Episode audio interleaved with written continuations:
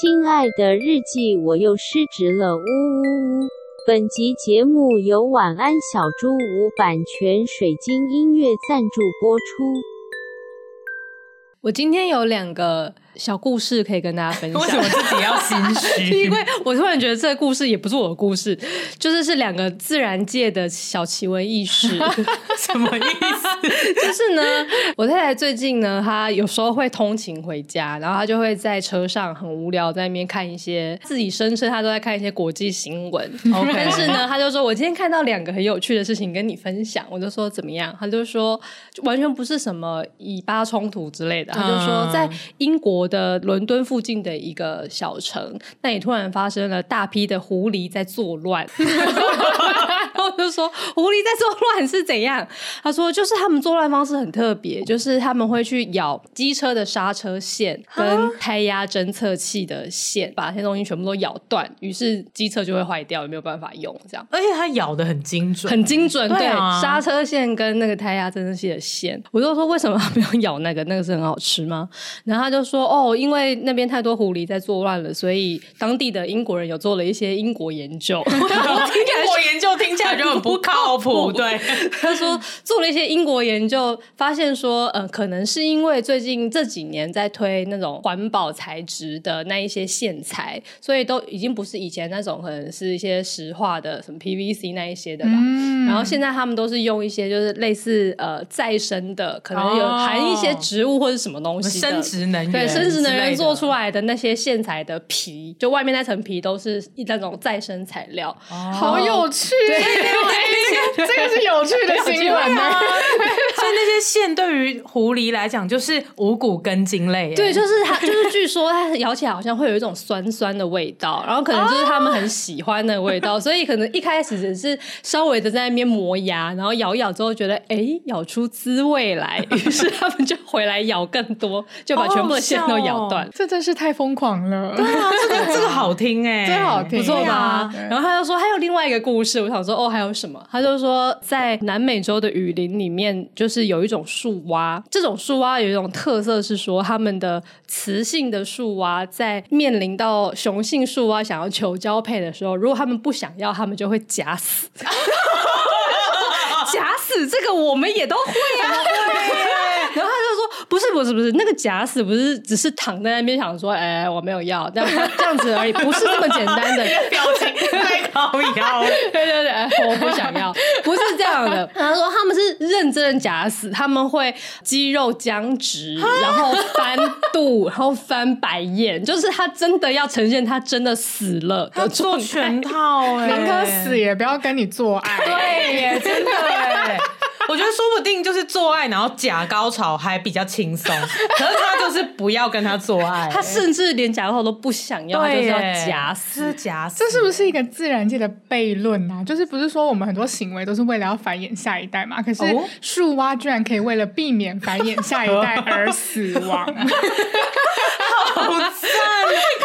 而且那个程度的假死，感觉一不小心可能会真死，这我就不知道了。这个翻度在里面说很干燥的一个地面上，你说因为它两栖类，所以它皮肤没有水分，这样。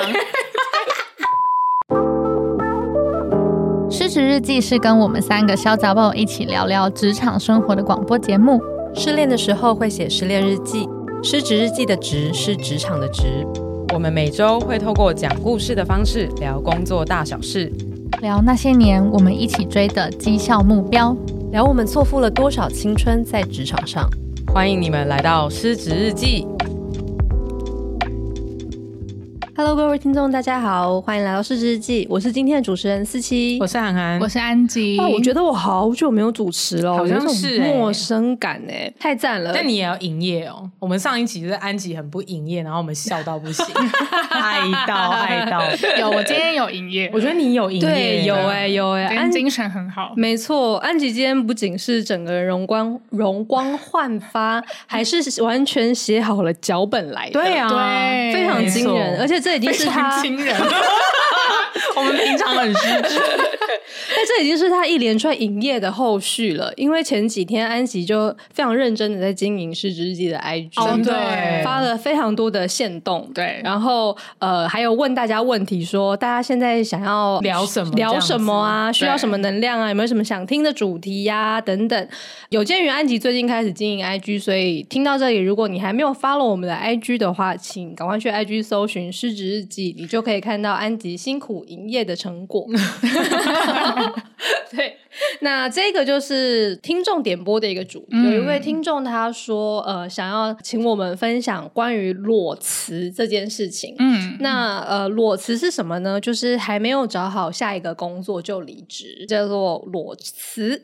然后，因为刚好我们三个人都算是有一些裸辞的经验吧，其中应该又以安吉为最，就是为 裸辞裸辞之最。对，他这边还写裸专家黄安吉，一定要叫全名哎，对，一定要叫全名。而且裸专家听起来超怪，裸奔。因为我原本要写裸辞专家，但我后来发现我裸的还不止辞 呢，还有我太想听了，你又裸了什么？我们现在还让安吉为我们揭晓，期待到死。好，因为我后来发现，我不仅现在是我第三份工作，然后我有经历过两份工作，正职啦，就撇除那些实习或者是副业什么的，这样，然后。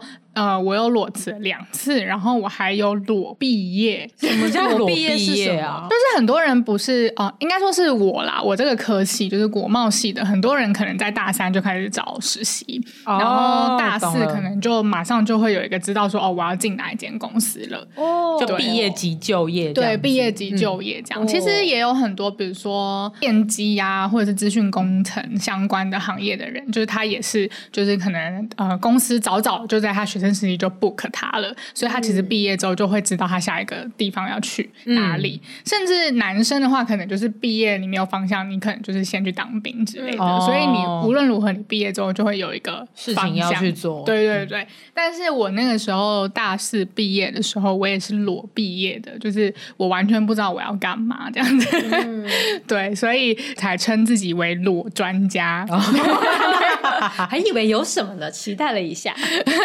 那四期也是裸毕业吗？我是哎、欸，而且我刚刚听你们讲，才觉得我们那个年代虽然你才差了五届，对，但那个时候我们其实是裸毕业居多哎、真的、哦、真的假的？就是那个时候大学会去实习的，我觉得算很少数。你说你们的科系吗、嗯？我不知道是我们科系还是普遍来说都这样，是、哦，但是我觉得真的算很少的，就是不太会在大学的时候，顶多也就是暑假。但其他时间很少会有什么实习机会，所以我身边的人大部分人都是毕业之后才开始在找接下来要做什么。嗯，那我的科系可能又更加明显，因为我是外文系的。嗯，因为呃可以走的方向显然太发散了，什么都有可能有，所以呃很多人都是在毕业的时候才慢慢在想。然后我自己其实也是，如果要这样讲的话，我我也算是裸毕业的。而且我们那时候还蛮流行的，应该就是毕业后你如果不知道要干嘛的话，就先去念研究所。哦，懂了。我以为是先去旅行之类的，没有哎，就是我觉得蛮多人他都是存存着一种逃避找工作的心态，哦，逃避出社会。对，就想说反正呃也有一些看起来好像还觉得可以念的研究所，那、嗯、就是先念个硕士，再看看之后要做什么事情。对，而且那个时候你们那个年代应该是，比如说你有硕士学位，你的底薪有可能可以再拉高一点有可能那种。嗯，可是后来我观察就会发现，很多人他最后做的工作真的跟他念的硕士也没有什么关系。嗯，所以那真的就是一个呃，你只是在为了念延后，对，延后你出社会的时间而已。嗯，也可能是因为台湾念硕士的成本真的比较低吧？嗯，对啊，对啊，以学费来讲，真的跟国外差蛮多的。嗯，没错。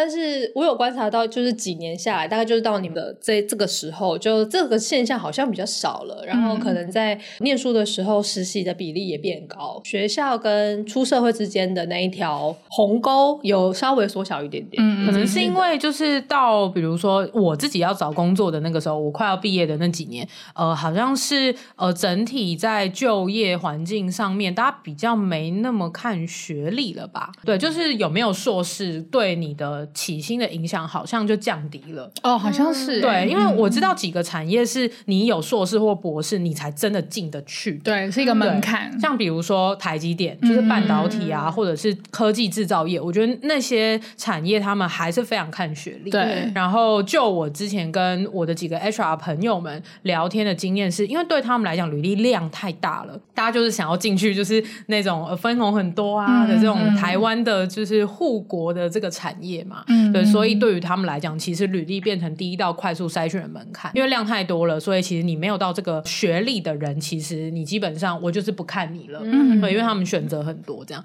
但是时空如果又到了二零二三年，就会变成他们其实又继继续又很缺人才，可能呃产业发展太好啦，嗯、就是晶片啊、杀小的，就是大家都去，就是这个世界都需要，所以对于他们来讲，现在就是呃学历好像就有下放到学士。嗯。然后以前甚至是如果你不是台清交城镇的，基本上是不会差小你的。对，哦、真的、哦。对，就是以台积电来讲，好像是这样子。嗯，对啊。那如果讲我自己的科系心理系好了，我觉得我毕业的人应该占一半吧。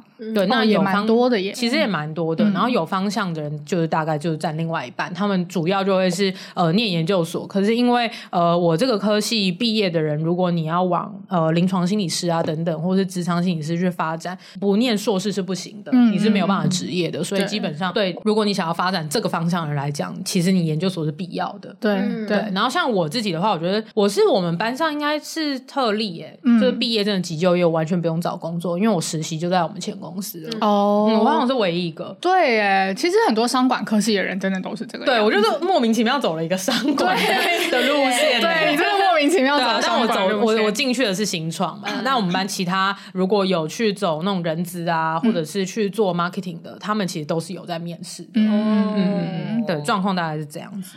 那我稍微讲一下我那个时候就是裸毕业的状况，就是我觉得我那个时候的心态其实是说，嗯、呃，那时候的就业市场很低薪，那我就觉得既然我要低薪的话，那至少我要进到一间比较大一点的公司吧，嗯，就是至少我在那边还可以学一点东西。你说拿不到钱，至少拿到薪水跟经验，对，拿拿到 title，对，拿到 title 跟经验这样，嗯、所以我其实就拖了一段时间，就是到处去面试，然后希望能够进，就是这种。所谓的大公司这样子，那其实我没有很焦虑，我就觉得我的目标还蛮明确的。但是我那时候遇到了问题，会是我爸妈很紧张哦。对，就是我爸妈会觉得说，就是你为什么还没有工作？而且就是你有工作就好啊，就是为什么要闲？就是你就先找一个稳定的工作，你就先去做做看。就是他他们可能会担心我是在逃避，或者是我在耍废之类的。但其实你是很有很有想法的，对对对，在挑选，对对对。但其实我就是觉得。就是老娘就是要选到一个最好的 这样子，对，然后很不想妥协，嗯、就是不仅要最好，嗯、然后还要自己喜欢什么之类的，这样，对，就是那时候很年轻嘛，就会觉得自己很有选择这样子。那那时候我的做法呢，我觉得就是我一贯的做法，就我非常的会写信给我爸妈，文字沟通，文字沟通法，就是安吉是一个非常不会口头沟通跟现场沟通的人，所以呢，我那时候就发。发现了，我发现了我的天赋就是文字沟通，就是也感谢我爸妈的工作，就是让他们有 email，所以我可以不用手写，不然你就要列印出来，对，很麻烦，然后去 seven 付那个 黑白列印一面两块，对，然后我就真的是文情并茂的，就是惯的手法，就是跟我爸妈解释说，哦，我是非常有想法的啊，然后我也知道你们的担心啊什么之类的，最后我爸妈就接受了，而且这一套的手。手法呢，我就是也传承给我妹，然后我妹还更进阶，她还做了 PPT，好赞哦，青出于蓝哎，没错，对，所以就是其实有听众有在问说，就是如果裸辞，然后有受到就是朋友家人的关心，然后压力很大的话，其实呢，以我的经验，就是如果你的父母是可以这样沟通的，你就这样跟他沟通。哦，说不定比你当面讲，然后哎都讲不到点，然后。对，还在那边吵架，好。对对对，就是详细的去解释，呃，让他们，因为我觉得父母通常都是很怕小朋友什么都不懂。在这个过程中迷失了自我，你就要让他知道说，你其实没有迷失。even 你现在可能迷失，你也告诉他说，我清楚的知道我现在正在迷失，嗯、就是他会比较知道说，哦，你知道你自己在干嘛。对，就是可能那个阶段就需要一点时间去混乱。对对对，对我觉得就很像，就是妈妈可能爸妈可能会觉得说，你这一段期间是你的低潮，有点像是我小朋友可能在生病的感觉，嗯、然后爸妈就会一直很想要提供很多很多的帮助。哦、对，就是比较我们上一代的，我们爸妈那一辈，他们好像比较会觉得说，低潮就是要赶快解决，对，或是悲伤要赶快解决，对对。但其实那就是灵修一部分，你就是需要一段时间让你在那边乱，然后烂在那，这样子。对对对，我觉得这是一个很好的一个沟通的方式。那我可以插播分享一个，就是泰座其实也蛮常裸辞的。对，那他的方法就是因为他老家在高雄嘛，然后他跟我一起住在台北，对，所以呢，他的方法比较多是为了不要让他爸妈担心，所以呢，他就会裸辞，然后可能找到工作之后再跟他爸妈说，哦，我其实换工作哦，这个也不错，对对对。但这个我觉得，如果你要用这招的话，你就不能跟你爸妈住在一起，对对对对对，不然爸妈就会想说，哦，你为什么在家？你就说，哦，work from home。对，哎、欸，对，这其实也是一个蛮不错的方法。嗯，可是我有时候也会想说，就是这样子，就好像是你永远都会只想要跟你的爸妈讲。好事情，我觉得的确，因为我觉得泰座比较是朝这个方向，因为呃，我跟他其实跟我们的原生家庭，我们都有刻意的去做出一些隔开啦，嗯、对对，做出一些距离，嗯、然后我们两个这样生活比较开心，就是呃，还是会联系，然后会关心等等，嗯、还是感觉到彼此其实对彼此是呃有爱的，就是亲情这样子，但是我们不喜欢然后太紧密，会让我们觉得很烦，然后就会想到过去那些呃原生家庭那些 shit 这样子，对，所以。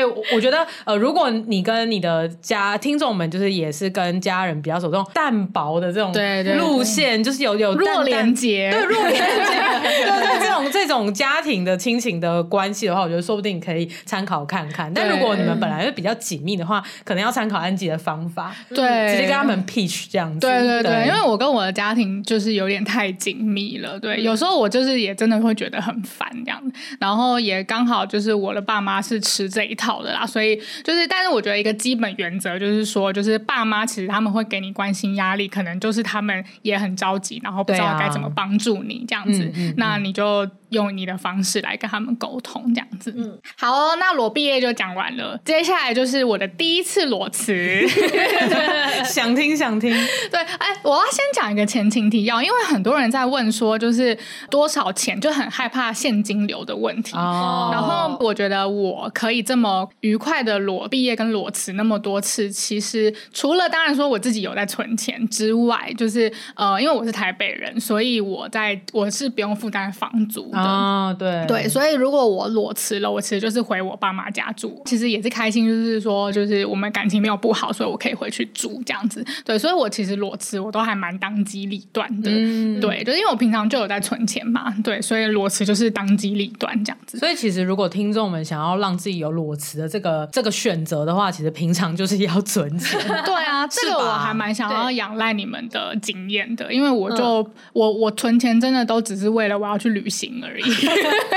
对，嗯，我们的经验哦，四期先说好了。好，就是我觉得我会留的钱，其实跟那个理财老师们会建议的紧急预备金是一样的。哎，就是呃，理财老师都会说你要去投资股票，投资什么都可以，可是你一定要帮你自己留一个现金，是你可以呃完全的没有工作，然后没有任何的发生了什么事情。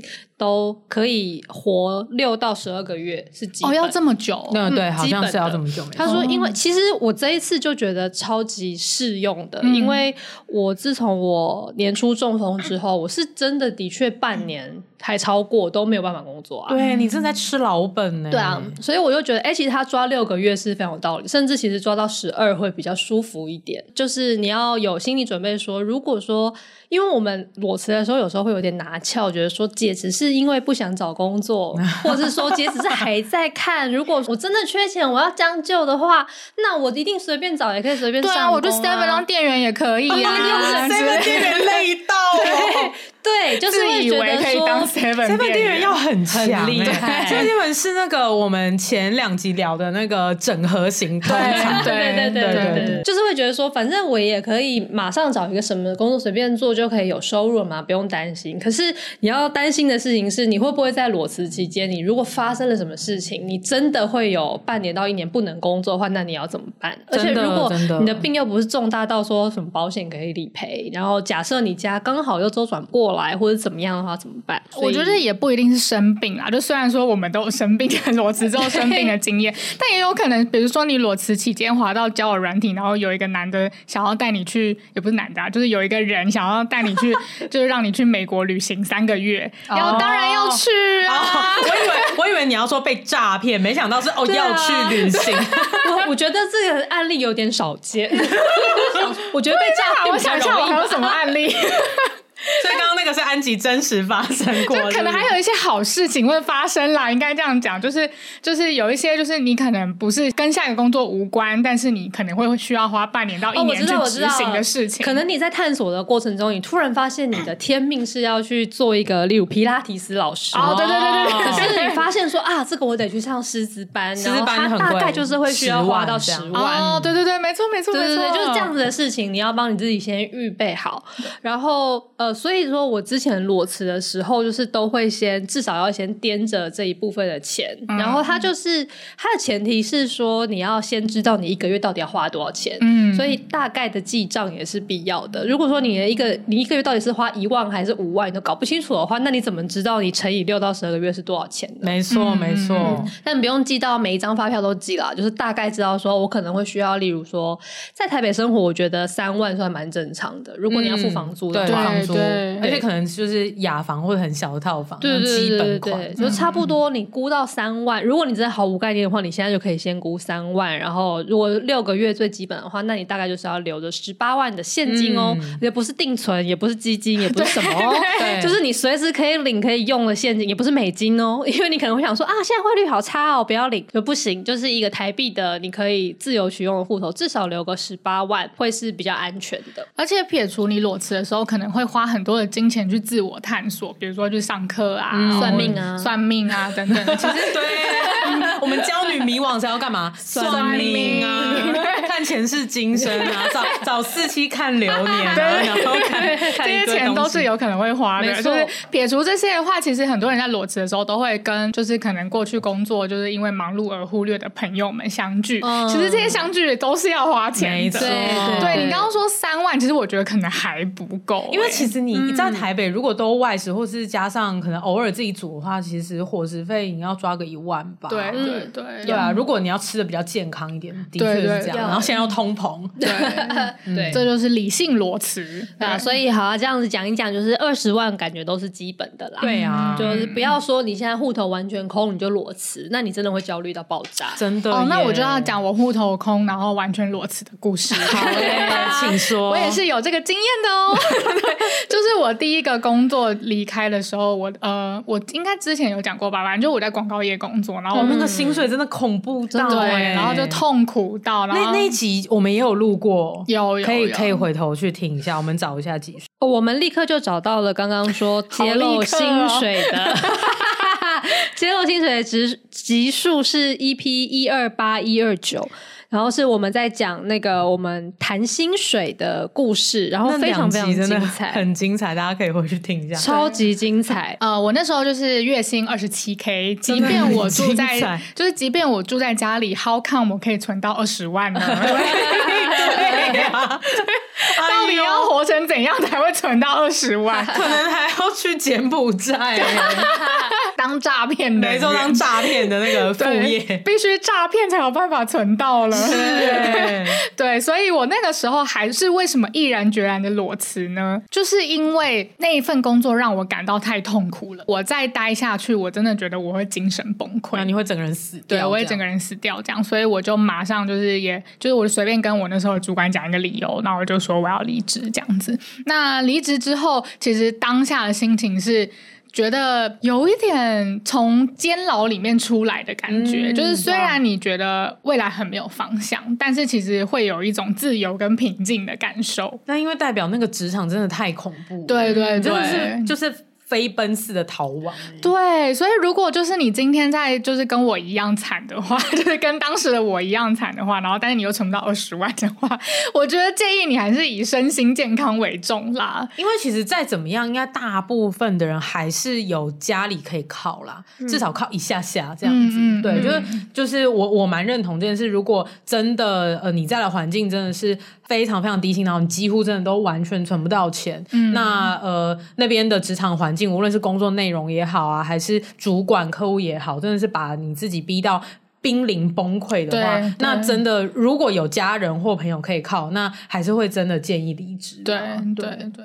那我那时候是怎么样慢慢走出我的焦虑的时候？其实，其实我后来在回想我每一次裸辞，就是我裸辞的时候，我都会觉得说我很担心我的下一份工作在哪里，或是我很担心我就此一蹶不振。但其实不会耶，就是你可能会觉得说，哦，就是我搞不好就是废三个月，然后就是都还会持续的这么废。但其实会。会会比你想象中的早站起来，嗯、就大概。一个月之后，你可能就会觉得说，哦，你脱离了那个险境，你整个身体都告诉你，就是 你现在在一个更健康的状态了。那其实你就会有更好的发展机会去找这样。然后我那时候其实就是也是慢慢让自己废废废废到就是大概一个多月的时候，我就发现，哎，我现在好像在一个更好的地方。对，我吃饭好像有味道。对 对对对，就是我在一个更好的地方了。那我有勇气去找更好的下一份工作了。嗯，对。然后那时候就是慢慢就。就是把自己拾起来，这样子蛮好的。对，好险你有做这个决定，就真的很像脱离一个有毒的恋爱关系的感觉。嗯，失职如失恋，所以 所以就是你如果要逃离恐怖情人，你就是不顾一切，也不要想搬家，也不要想就是你有没有什么钱，你就是先逃离再说。对，这好像也是 蛮有道理的。对，东西之后叫他寄就就算了，对，或者送他，对，随便这样。对，因为你的好像有一种你。已经在那边被家暴，对对对对对，那时候真的是这样。无论如何先走，这时候真的就不要管什么紧急预备金二十万了。你现在就是在紧急的状况。对对是哎，是，你就立刻先回老家，然后求爸妈照顾一下。对啊，对对，或者是找你信任的朋友。对，因为有些人可能，比如说呃，是跟原生家庭有很大的冲突，然后可能没有办法靠的话，那呃，或许信任的闺蜜啊，或者是好兄弟什么的，还是可以靠一下这样子。嗯，我之前真的也有听过说，他就是呃，只身上来台北，然后他就是住在他的一个很好的朋友家，哦、就是他的那个朋友是有点，反正他们家也算衣食无余啦，然后刚好就是可能好像就是那其中某一个小孩比较常不在家这样，所以爸妈平常也就是觉得寂寞。哦，对，然后呃，所以他就是等于住在他们家里面，好像住了一一两年了耶，哦，蛮久。对，他后来有找到工作，可是因因为他大部分都在做兼职，所以呃，经济上也不是说真的非常稳定。然后他朋友就说：“那你就是住在家里啊。”然后就是他们现在变成有一种好像一半家人的关系，就是多人成家。对对对对对，就是那种爸爸妈妈可能有时候回来就说：“哎呦，两个都在哦，来来吃饭这样。”哦，蛮可爱的，蛮可爱的。其实如果大家都乐意的话，就包含呃你那个朋友跟收留的那一位跟他的爸妈，如果他们三方都很 OK 的话，其实也不会不好。对啊，那一种互相陪伴的感觉。对对，互相陪伴。那当然就是可能过了一阵子之后，会开始觉得哎，我又想要有自己的空间，然后去让我的事业可以发展的更好等等。那那就是像安吉刚刚讲的那一种，哎，你觉得你已经变好了，然后你可以往下一步走了的时候，那你就去开始寻求你的独立跟。你的往下发展的机会，嗯，可是，在那个你非常不好的状态的时候，如果有人可以稍微让你依靠，我觉得是蛮重要的。就依靠他吧。对啊，对，就是设定一段时间啦。那当然就是呃，给自己休息或者是就烂在那边消化的时间。我觉得这是一个。然后另外一个方面是呃，对于那些提供帮助的人来讲，他们的确是会乐意，但是也会需要设定一个时间给他们，让他们也比较好知道说，哎，呃，就是久而久之，呃，不会去破坏你们之间的感情。然后就比较像这样，才不会变成说，哎，那你到底要住在这边多久？那个如果到后期如果太过依赖，我觉得。得那个关系又会变质。没错，没错。我觉得有一个很好的做法，就是你要时刻的关注你现在的状况，然后 update 给你身旁的人。真的耶，我觉得真的是这样。而且你也不用很焦虑的说，哦，我每天都要告诉你我现在怎么样。哦，真的对，会被烦死。你可能就一个礼拜一个礼拜告诉他。对，像比如说，就是前阵子我状态不太好，所以我会很担心我的工作的效率降低，然后我就有跟我的主管说，哦，我状态不太好，那就是，嗯，就是我这一周我可能没有办法天天进办公室之类的，但是他都没有问我，可是就是我每周都会主动 update 给他，哦，很棒哎，对，然后到就是上一周，我觉得说，哎，我可以好好的进办公室了这样子，嗯，然后我就我主管就是也很 appreciate 我这样子，哎，我觉得你好会 manage 你身边的人的关系哦，好赞，真的吗？包含你怎么跟你的家人沟通啊，然后还有呃，甚至还有把跟家人沟通的方式也告诉你的另一个家人，就是妹妹传承给妹妹。对，然后还有怎么跟你的主管沟通，就是这，我觉得那中间我看到一种主动性，是一般人不太会做到的耶。安吉不愧是写过向上管理这份 paper，是哎、欸，完全是哎、欸，你是主动发起。但我，但我突然觉得说，就是我觉得在家人，然后朋友，朋友现在会了，从去年开始学，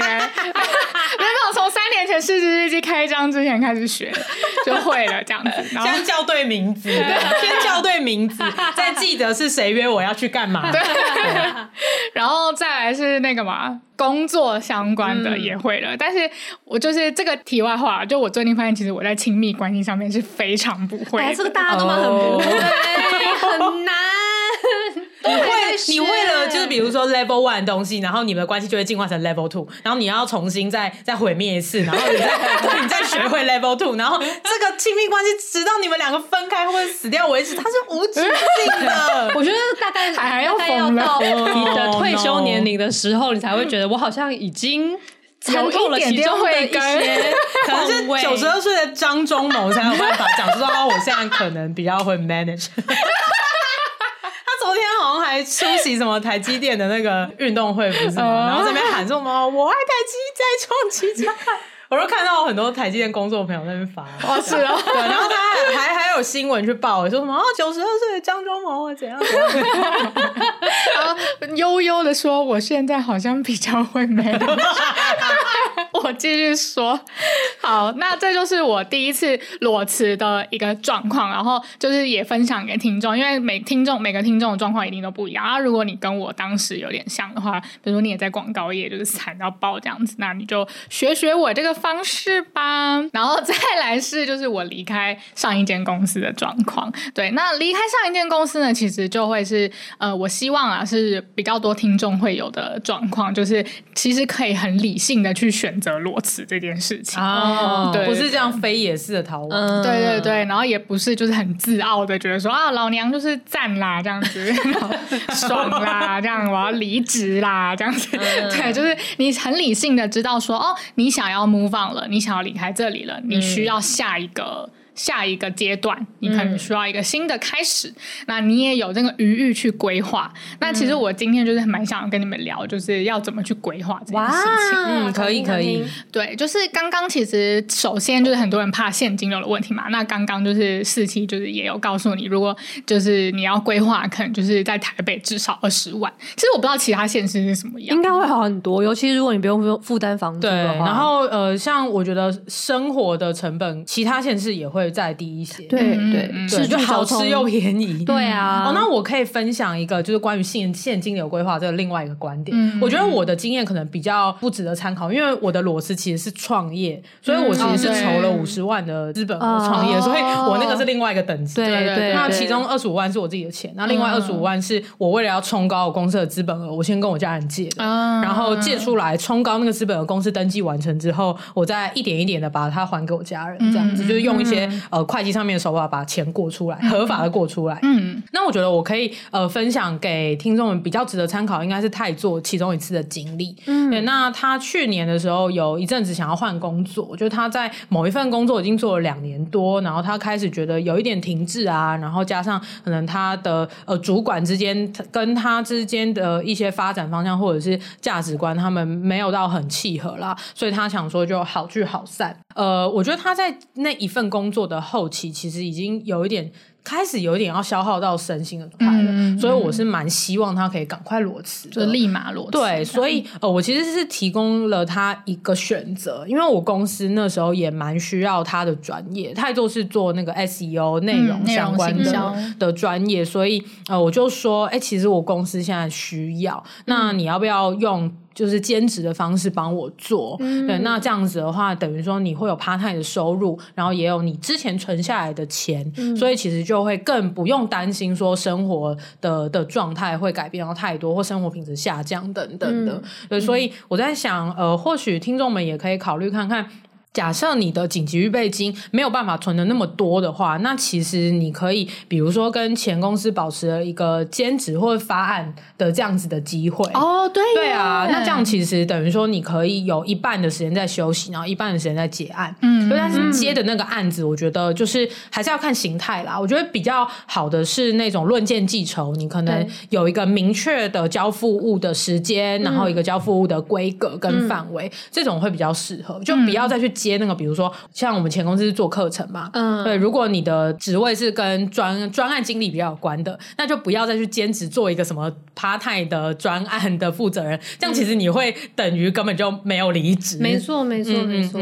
比较适合的应该还是那种可以用一篇文章啊，或者是一份简报啊，一份设计物啊，一支影片啊，那一种的话，应该会比较适合一些。这样子，哎，我也可以分享这个，因为这跟我上上次裸辞，就是我。到我们的前司之前的那一份，也就是我离开我做了五年左右的呃艺术产业，然后我决心我已经真的不想再做这个了，嗯、然后想说我来看看接下来要干嘛。那个真的我觉得会比较像现在可能有些人会想的裸辞的情境吧，就是你已经这整个产业你都不想待了。对，嗯、那可是因为你、就是、受尽风霜，对，就是你还没有想好接下来要怎么办，嗯、所以呃那就也只能先辞了之后再慢慢看，因为蛮难一边工作一边想。一个这么重大事，对，因为如果你是就是哦，我要裸辞，可是我知道我下一份工作要转行当工程师，那这种可能就问题不大，就是你很快就会知道你要干。对啊，其实你你就等于说银弹够，然后你就如果要转成工程师，你就报名，对，报名一个适合的 bootcamp，对，就是你其实会蛮有，你其实蛮能够规划这件事情，心里心里也会踏实，比较不是焦虑。对对对。对，那我可以讲一下，我那时候我最后从我辞职到我真的找到。下一个工作其实大概是半年左右，嗯，嗯嗯，我觉得半年真的算是一个蛮合理的时间，我也觉得更长的，我觉得都是有可能的。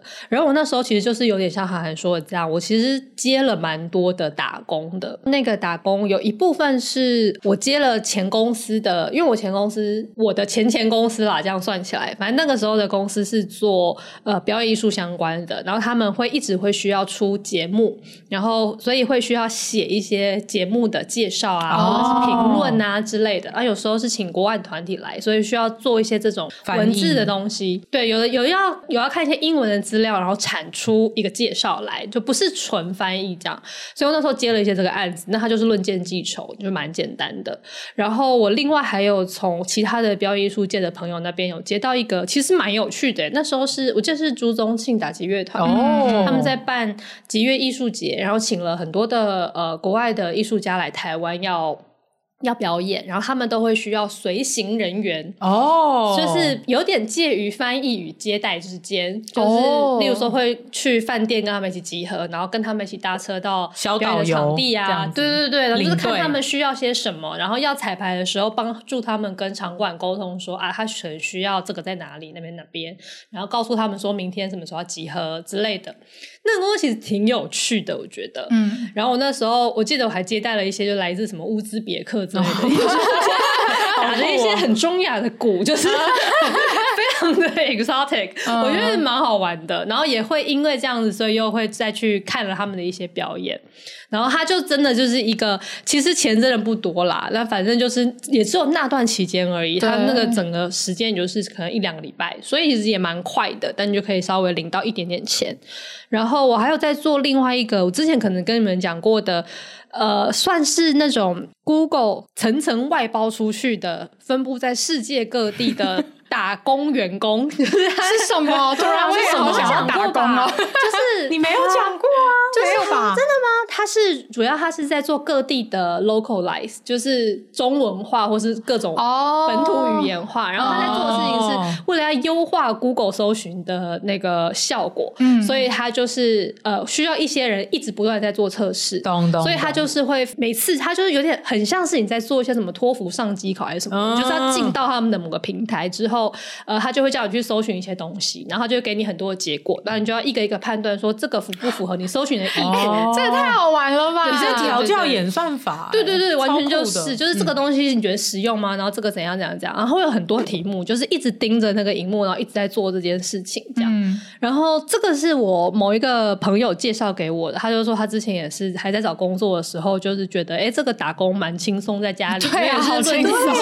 很赞哎。可是不好赚，就是你要做那个，首先你要先研读他们的某一个 manual，就是要先通过一个考试，他要确保说哦，你真的知道这个在干嘛。然后之后他其实也是论件计酬，就是那个一份你做了就是多少钱这样。一开始其实会做的蛮慢的，所以我觉得他比较适合是你是一个很有耐心跟很愿意检查逻辑的人，例如说安吉，我觉得可能就会是 可以推推荐给我来连接来，我知道给 我说找你想到像那个是不是？而且就是想到给调教演算法，我的那个兴趣都整个上来了。但我在想，这个工作在 AI 盛行、LLM 盛行这个时代，不确定会不会已经被迭代掉？不知道、欸，对啊，但搞不好它会变形出其他的模式啊。因为你现在要变成对在 tune LLM 的人，而且其实你也不是你也不是要做一辈子，啊，你就只是在裸辞的时候需要一个收入而已。对，但我觉得他就没有那么适合我，因为我是一个很没耐心的人，而且同样的事情只要做几次，我就会觉得很无聊，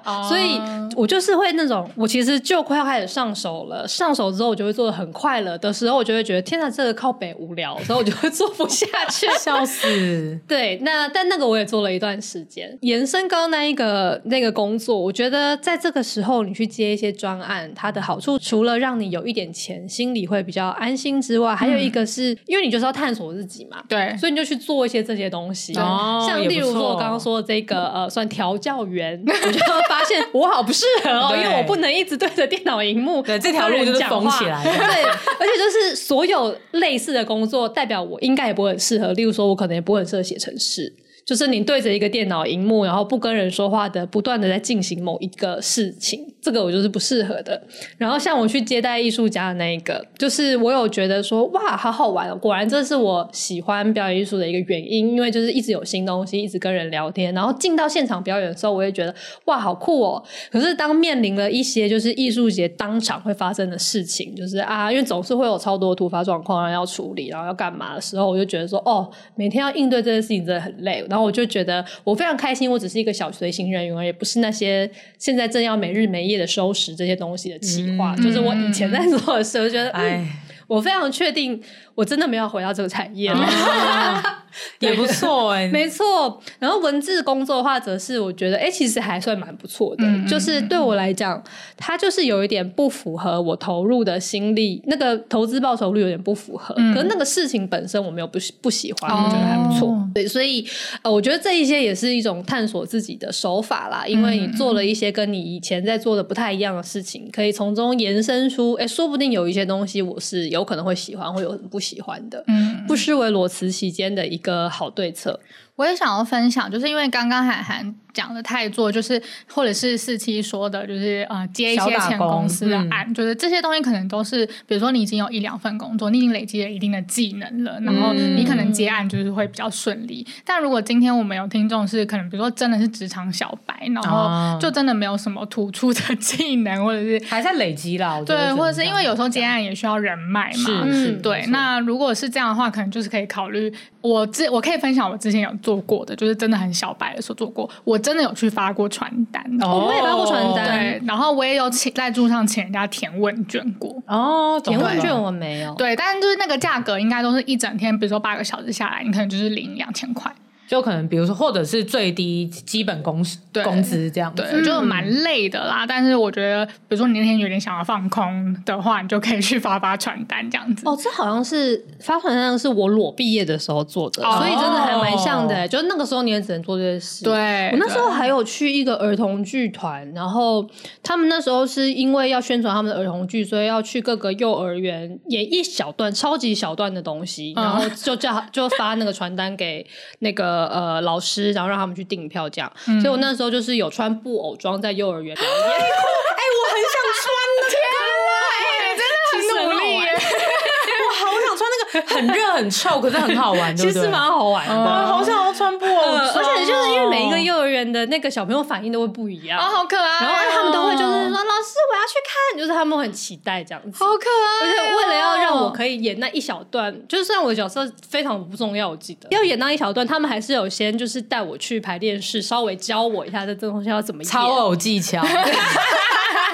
对，就还是有一点点表演技巧的训练。然后我觉得那个是在，因为它就是发生在我才刚毕业，然后我还没有进表演艺术圈之前。我觉得那个就是算让我有点知道说啊，原来剧团是这样子，剧团在做这些事情，嗯、然后好像蛮有趣的。嗯嗯，对，我觉得那个这一类的工作蛮是，也是一种。也是探索的方向啦，然后门槛其实蛮低的，因为那个钱真的很少。哦，那我也可以提供一个，就是如果你的职涯还在累积的阶段，还没有办法真的独立接一个专门的案子的时候，嗯、那当你真的有需要一段时间来探索自己，那你又需要一点收入的话，我觉得可以考虑上字幕哦。哦，对，对我觉得其实很多文字，我要讲的其实也是，就是影片字幕现在其实有很多的缺嘛。对，就是嗯，现在因为有 AI 的关系嘛，所以像我们公司以前啦，真的都是工读生。这样子一个一个上字幕，欸，嗯、对。但是现在的话，我们可以是用一些 AI 的软体，嗯、可是它还是需要调教。哦、比如说，我用某一个软体产出的字幕，它的正确率可能只有七成，那剩下的三成，我是不可能让我的员工去校的嘛，嗯、所以我都是叫工读生去校对。哦，对，那就会有基本的一笔钱。那呃，字幕我觉得这件事情有两个好处，第一个就是你有电脑，你在任何地方都可以做啊。对，然后再来第二个好处是，因为我们做的字幕都是一些专业课程的字幕，嗯，所以其实你在做这个字幕的过程当中，你也可以去听一些，学到一些对不同不同课程的资讯，然后说不定你可以开启一些你自己新的兴趣，嗯、或者是新的职业的可能，这样子。嗯、我之前也有类似做文字的工作，但是不是影片，我是台湾其实有很多公部门，他们可能常常都会办一些什么研讨会之类的，嗯、然后我就会去当那个就是在旁边的那个书记官哦。有这种事情，对，而且它是要现场记录，对对对，它是要逐字记录下来的。然后你也知道，就是有一些人，就是可能研究常常在研究，所以讲话都非常的口齿不清。什么？常常在研究跟讲话口齿不清，它中间是没有因果的，歧视我歧视。这中间的因果就只有歧视跟跟刻板印象。Sorry，我去的时候，真的他们很多都口齿很不清。但不得不说，有些真的是真的。对，然后我中间就是还会听到睡着，听到睡着就是 Oh my God，因为因为就没有办法逐字记录。那段只好掰耶，应该会有录音。我跟你说，我真掰，我真的就用掰的。你好赞！而且我就是用前后的逻辑，然后来去掰它。然后我发现我其实好像还蛮喜欢干这件事。好像你是逻辑学家。对对对，我就会觉得说，我推论一下他这边讲完这些什么 海牙相关的一些关系，那他接下来为什么会带到这边？然后中间这样子哒哒哒哒哒。然后最赞的是，最赞的是我那时候就是打完之后，我还想说，怎么会有这种事啊？就公部门到底在干嘛？怎么会请我来干这种？事情，这个东西到底要给谁？你是初代的 Chat GPT，对，你是初号机。我心里还想说，就是到底这些逐字稿谁会看啊？然后就后来那个研讨会就办了一个展览，然后他们就把逐字稿印出来在那个展览里，里面包含你的创作。我那时候翻的时候，我想说，哎，干，这是我写的东西，太赞了吧！对对，大家就是可以去公部门找这种机会，我觉得很赞呢。这是生活历练。对啊，然后觉得裸辞的时候发生这种干事很有趣，蛮好玩的。然后第二就是你也会觉得说，哦，就是自己也有在探索世界啦，就是好笑，对啊，很有趣。哎，我觉得还有另外一个建议，耶，就是现在电商不是都还蛮蓬勃的吗？其实也去也是可以去帮一些中型或者中小型的品牌电商去帮他们包货啊，嗯，包货对疗愈疗愈啊，嗯。嗯，然后我自己会觉得，就是在选择裸辞期间的打工或接案的时候，最好是可以。让你有一些职压探索的重效，对，不然如果你一直都是真的，比如说发传单，然后那个传单可能都是建商的，哈，嗯嗯，对，那其实你花的这个时间，你真的就是换取那一笔微薄的，比如说你的生活费这样子，嗯嗯嗯，对。但是如果你从事刚才我们几个提的这一些打工机会的话，其实你多少是可以增广见闻，对，这样子你那段时间的利用，其实呃，你可以得到其他的效益，没错，对对对，嗯嗯。哇，想不到我们这一集又超展开了一波。对啊，原本以为是小品，结果还是录成了两集。对啊，就是因为我们在录之前，安吉才发了线动问大家说关于裸辞的烦恼是什么，然后我们，对不起，再录一次，不要这个，我不要剪掉。微微倒了下来，不好意思耶，你刚刚好像在打苍蝇。安吉刚刚差点摔了麦克风，对对对，drop the mic。对，那呃，就是听众的问题源源不绝的不断在涌入，哎，我们在录音的这个很租席，就是很租席，就是在这个在 this moment，对，它是不断的在涌入，所以我们的那个话题就越来越展开，对，那越聊越长，对，就是大概还有一半的篇幅，我们就留待下集揭晓。那么这一集的日记体也一并的留到下一集喽。我们就先讲到这里。那一样欢迎在各大收听平台追踪失职记。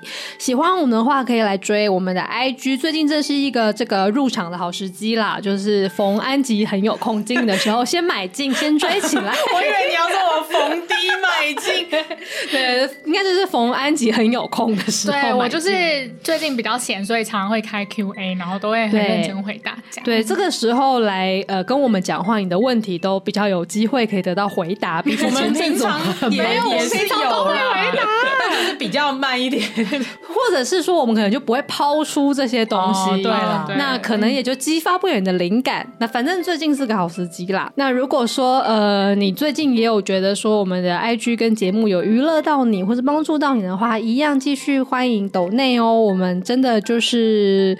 平常就是录这个东西也没有什么收入，还要自己花钱，所以到 First Story 上面就可以按赞助的按钮，然后就可以让我们在录音的时候有一些饮料可以喝之类的。好，那就是四只鸡，下周见啦！我是四七，我是涵涵，我是安吉，拜拜，拜拜。